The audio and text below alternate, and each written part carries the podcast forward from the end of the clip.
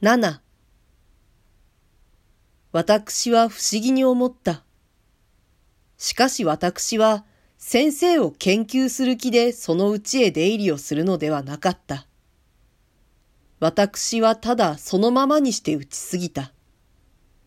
今考えると、その時の私の態度は、私の生活のうちでむしろ尊むべきものの一つであった。私は全くそのために、先生と人間らしい温かい付き合いができたのだと思う。もし私の好奇心が幾分でも先生の心に向かって研究的に働きかけたなら、二人の間をつなぐ同情の糸は何の容赦もなくその時ふつりと切れてしまったろう。若い私は全く自分の態度を自覚していなかった。それだからたっといのかもしれないが、もし間違えて裏へ出たとしたら、どんな結果が二人の中に落ちてきたろう。私は想像してもぞっとする。先生はそれでなくても、冷たい眼で研究されるのを絶えず恐れていたのである。私は月に二度、もしくは三度ずつ、必ず先生の家へ行くようになった。私の足がだんだんしげくなった時のある日、先生は突然私に向かって聞いた。あなたはなんでそうたびたび私のようなものの家へやってくるのですか？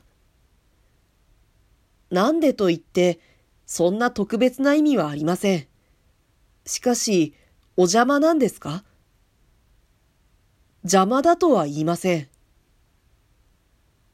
なるほど迷惑という様子は先生のどこにも見えなかった。私は先生の交際の範囲の極めて狭いことを知っていた。先生の元の同級生などで、その頃東京にいる者はほとんど二人か三人しかないということも知っていた。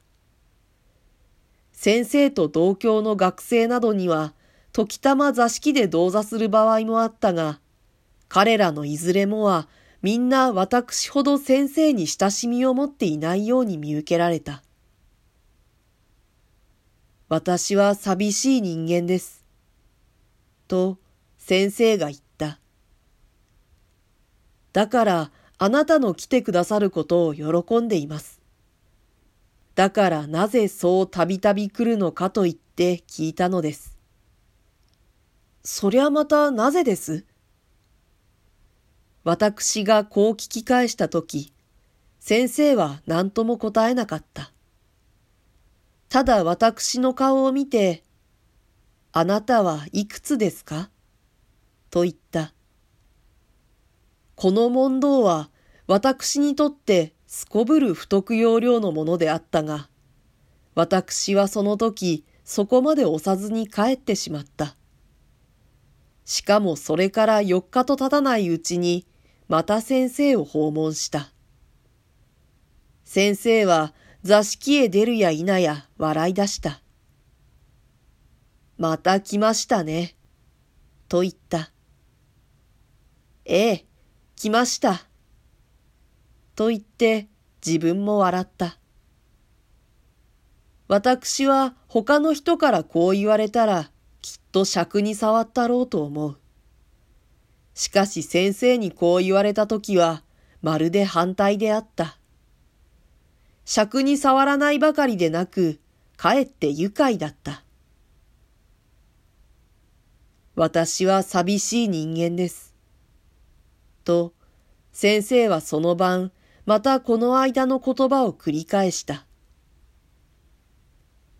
私は寂しい人間ですが、ことによるとあなたも寂しい人間じゃないですか。私は寂しくっても年を取っているから動かずにいられるが、若いあなたはそうはいかないのでしょう。動けるだけ動きたいのでしょう。動いて何かにぶつかりたいのでしょう。私はちっとも寂しくはありません。若いうちほど寂しいものはありません。そんならなぜあなたは、そうたびたび私のうちへ来るのですか？